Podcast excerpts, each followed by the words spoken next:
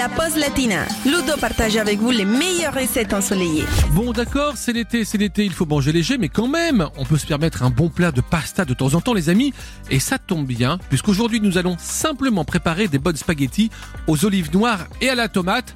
Pour 4 personnes, il nous faut donc des belles olives noires, de Kalamata en Grèce par exemple, des spaghettis, donc on va dire 400 grammes pour 4 personnes, de l'huile d'olive, 2 gousses d'ail, un piment sec, 3 filets d'anchois à l'huile, environ 7 à 800 grammes de coulis de tomates ou des tomates concassées tout simplement, une petite cuillère à soupe de capre, du persil plat, du poivre et du sel. Alors pour démarrer, vous allez bien sûr verser l'huile dans une poêle, ajouter l'ail écrasé et le piment, laisser chauffer seulement 1 minute, ajoutez les filets d'anchois, poursuivre la cuisson seulement 30 secondes, ajoutez le coulis de tomate et 5 minutes plus tard, les olives et les capres et vous me laissez mijoter cette belle sauce 15 minutes à feu doux.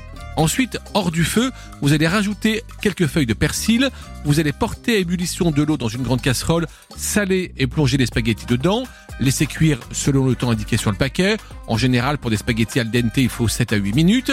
Vous égouttez votre pasta et vous la versez dans la sauce et non l'inverse, surtout, ça c'est très important. Et vous mélangez pour bien les enrober, les spaghettis. Vous les servez avec un petit filet d'huile d'olive et pour finir, poivre et sel selon votre goût.